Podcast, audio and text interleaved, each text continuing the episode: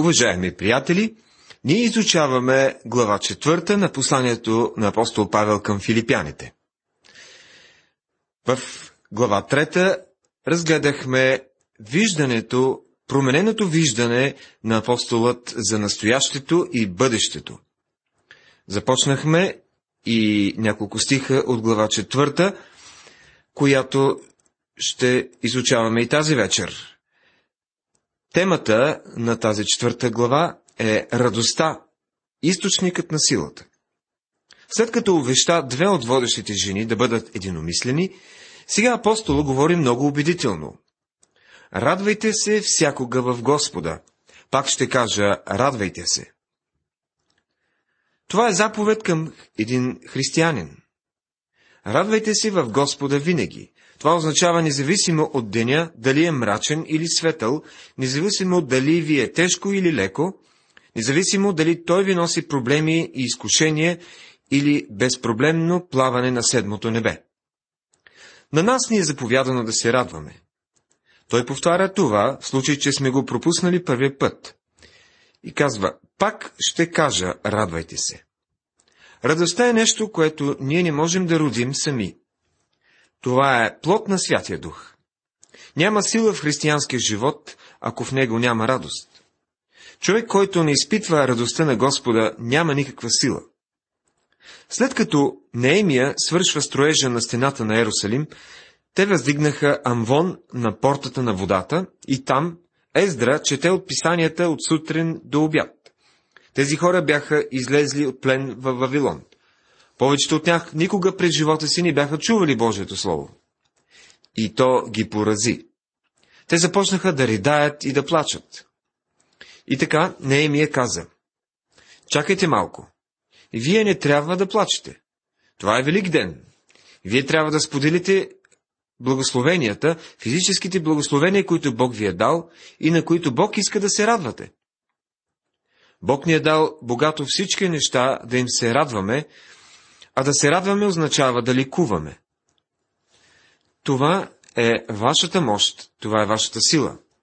Не можете да бъдете християнин с сила, но без радост, това е което прави парата за вашия двигател. Радостта е източника на сила. Нека да иллюстрирам това, защото то е нещо, което светът е превзел. Комерциалният свят е направил това доста лицемерно. Един успешен бизнесмен е, би трябвало да бъде много щастлив човек. Едва ли някога сте влезли в магазин и търговеца да е почнал да плаче на рамото ви, когато сте попитали за дадена стока. Разбира се, че не. Той започва да ви се усмихва и да ви казва колко прекрасна е неговата стока. Има рекламни и търговски агенти, които, особено в големите градове, обикалят апартаментите през почивните дни. Те не са опечалени човеци по никакъв начин. Не знам дали такъв човек има проблеми в къщи или не, но той със сигурност излъчва радост. Една съботна сутрин такъв рекламен агент дойде и натисна входния звънец. Остави го да го натиска. Той го натисна два или три пъти и си помислих, че сега ще се тръгне, но той не си тръгна. Той знаеше, че има някой вкъщи, така че просто натисна звънеца и го задържа. И най-накрая трябваше да отворя. Когато отвори вратата, очаквах той да бъде малко раздразнен, защото го накарах да чака. Съвсем не. Той бе щастлив. На него всичко му доставаше радост. Поздрави радостно. Мръщайки се, му казах, че проявява нахалност. Но това не бе достатъчно за него. В следващите секунди той вече беше в стаята и аз държах в ръката си от продукта, който той предлагаше. И така стоях и го слушах с всичките му реклами. Когато свърши, му казах, вижте сега, аз няма да купя тази стока, но може би друг път. И той ми благодари и тръгна да си ходи, свирейки си. Ще кажете, че изкупих всички стоки на този човек. По-късно разбрах, че всички те са инструктирани да бъдат такива. Те се тренират да излъчват радост. Така и едно дете на Бога би трябвало да има истинска радост, радостта на Господа в живота си. Светът харчи огромна сума пари, опитвайки се да роди радост, която те наричат щастие. Хората харчат парите си, за да ги чуят. Те се опитват да намерят малко щастие, вървейки през живота си. Божието дете, което минава през живота си с една вгорчена физиономия и възкисел подход към света, никога няма да има какво, каквато и да е сила в живота си. Затова апостолът казва, радвайте се всякога в Господа. Пак ще кажа, радвайте се. Светът се опитва да изработи радост по друг начин. Те го наричат щастлив час или час за оправяне на настроението. Прикарват един-два часа в пиене и се надяват това да им помогне да превъзмогне проблемите от живота и да им даде малко щастие. Добре ще бъде, ако църквите също имаха час за оправяне на настроението. Например, ето идва госпожа Пенева. Тя току-що е чула някакви пикантни клюки от седмицата и едва може да изчака да ги разпространи в църквата. Не би ли било чудесно, ако можеше да я заведем в една привлекателна стая на чаша кафе и да й създадем едно добро настроение в радост в Господа, така че тя да не отиде да разпространява клюките. Ето идва и дякон Пенев, като огнедишащ змей, защото нещо не му изнася. Би било чудесно, ако можеше и него да заведем в тази стая и да му помогнем да си възвърне спокойствието, така че да може да се наслади на службата. Ние се нуждаем от час за оправяне на настроението в църквата. И като че ли дяволът е постигнал своето. Той е убедил хората, че не могат да прекарват весело в църквата, а аз мисля, че могат. Църквата би трябвало да бъде весело място и място за получаване на сила. Понякога молитвените събрания се наричат часа на силата. Но ние се нуждаем да се върнем към източника на силата, който е радостта. В нашите молитвени събрания, преди да помолим Бог за нещо друго, нека се молим да ни даде радост в живота ни. Имаше една малка песен със следните думи. Долу в мрачното настроение аз няма да ходя, там, където дяволът броди на воля.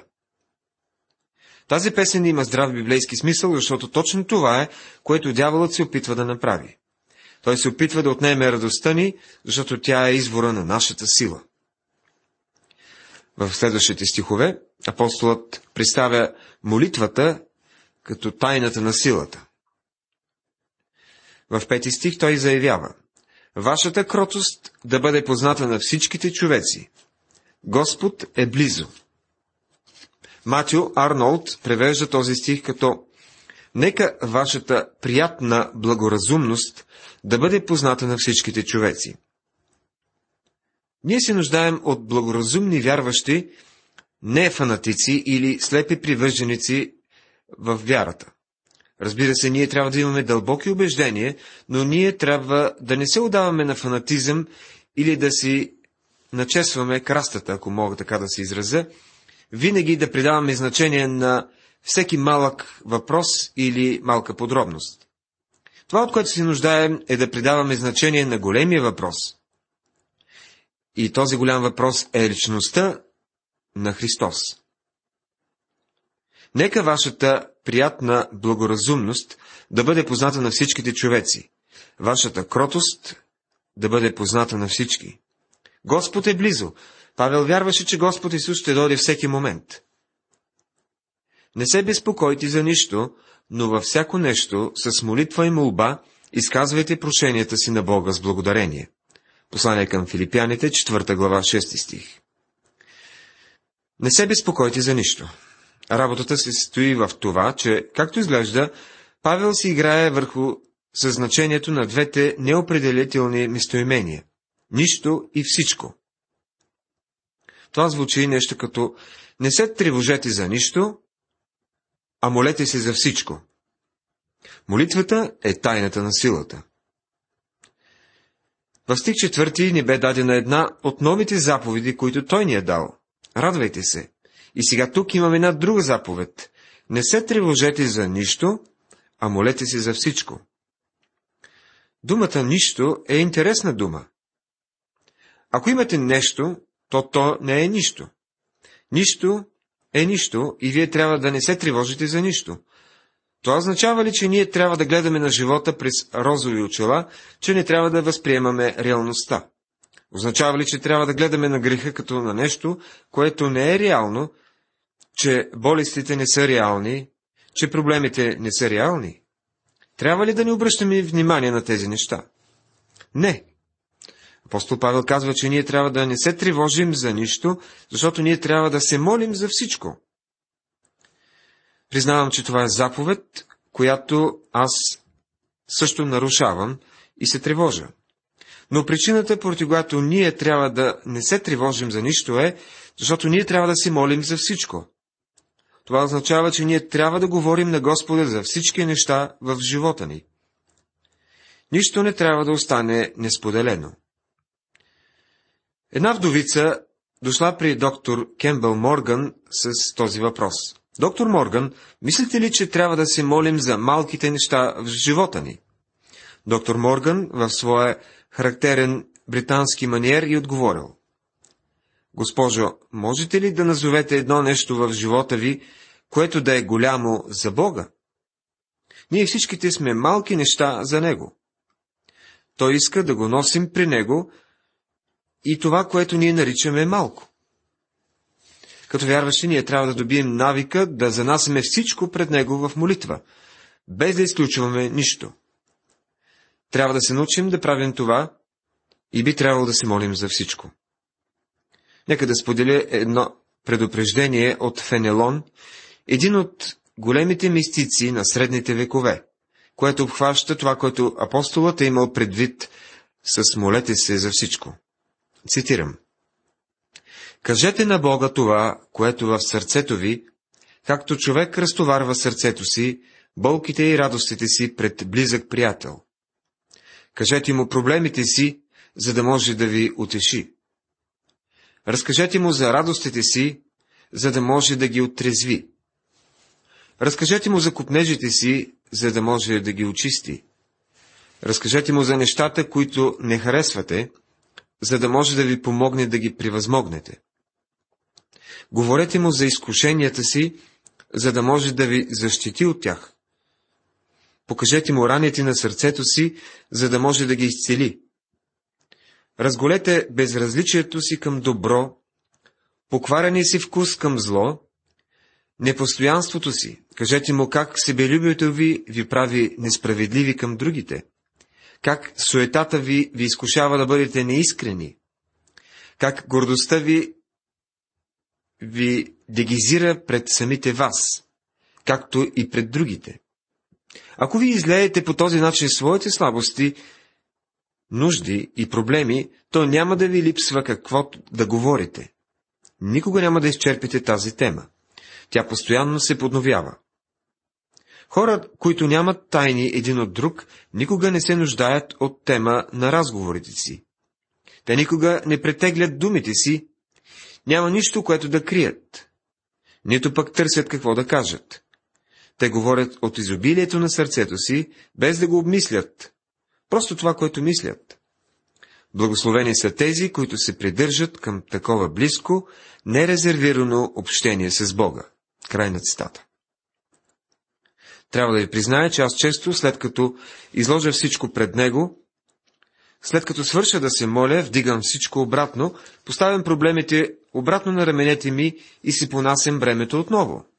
И това е моят проблем, а предполагам и на много други хора. Господ иска ние да му се доверим така, че да се тревожим за нищо и да се молим за всичко. Отново ще цитирам доктор Маги, който разказва по този повод. Той казва така. Ние имаме присмехулник, това е един вид птица в двора ни. Той яде от плодовете ни, но аз мисля, че е правилно да му се отплатя по някакъв начин за песента, която ми пее през нощта. Но честно казано, той не пее за мен. Не мисля, че го е грижа, кой знае колко за това дали аз го слушам или не.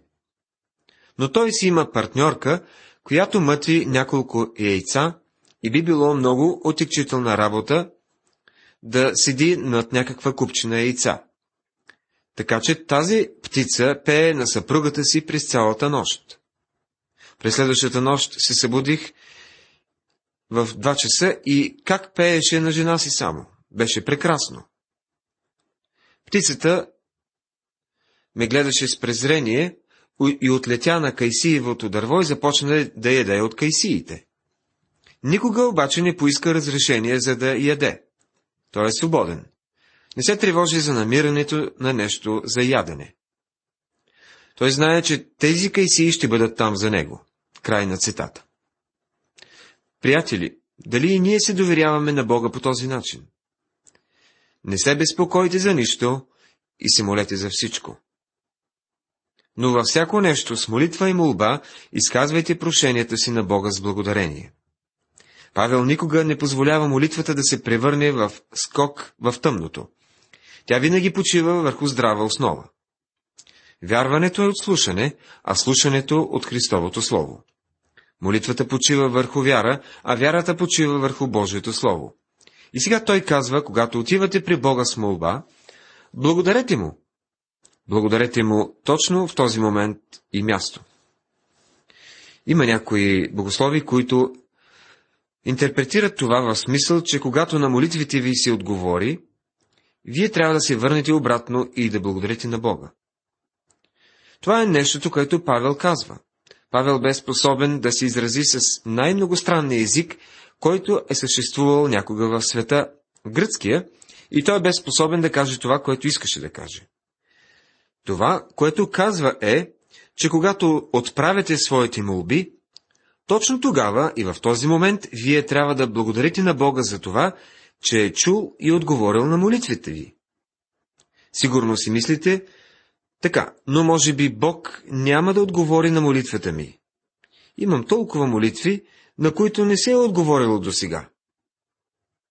Приятелю, не вярвам, че ти имаш неотговорени молитви и мисля, че ти трябва да се засрамиш от себе си за това, че мислиш, че имаш небесен баща, който няма да чуе и да отговори на молитвите ти. Може да си се молил за конкретно нещо и да не си го получил, но ти пак си получил отговор на молитвата си. Както всички деца, всеки от нас като дете е имал искания към баща си за определени неща. Купи ми това, купи ми онова. И днес мога да кажа, че никога не се е случило да отправя някаква молба към баща си и да не съм получил отговор. Може повечето пъти отговорът да е бил не. Всъщност, нето на баща ми беше по-позитивно от неговото да. Неговото не прекратяваше дискусията. Научих, че мъдрият отговор на повечето от молбите ми беше не, въпреки че не мислих по този начин на времето. Но е факт, че той отговори на всичките ми молби. А Бог има много разглезени деца. Когато той им казва не, те се цупят и казват, че на молитвите им не се отговаря. Вие нямате молби, на които да не се е отговорило. Бог винаги чува и отговаря на молитвите ви. Можете да занесете всичко в молитва на Бога, и големите и малките неща. Защото те всички са малки неща за Бога. Сега, Бог е този, който сложи башнинския инстинкт дълбоко в човешкото сърце, защото той е състрадателен баща. Когато едно колелце падне от камиончето ви, това може да изглежда като проблем без разрешение за вас но той ще чуе и ще отговори на вашия плач. Ако той каже не, това е защото това е най-добрият отговор, който можете да получите. Той със сигурност е затворил някаква врата толкова плътно, че звукът от затръшването й звънти в ушите ви дълго време след това. Ето и съветът на апостол Павел към вас. Вместо да казвате, че Бог не е отговорил на молитвите ви, казвайте, Моят небесен баща чу молитвата ми, но ми отговори с не, което бе правилният отговор. ние трябва да изказваме прошенията си на Бога с благодарение винаги. Уважаеми приятели, тази вечер в предаването разгледахме само три стиха от глава четвърта, които разглеждат молитвата като тайната на силата в живота на всеки християнин. Бог да ви благослови!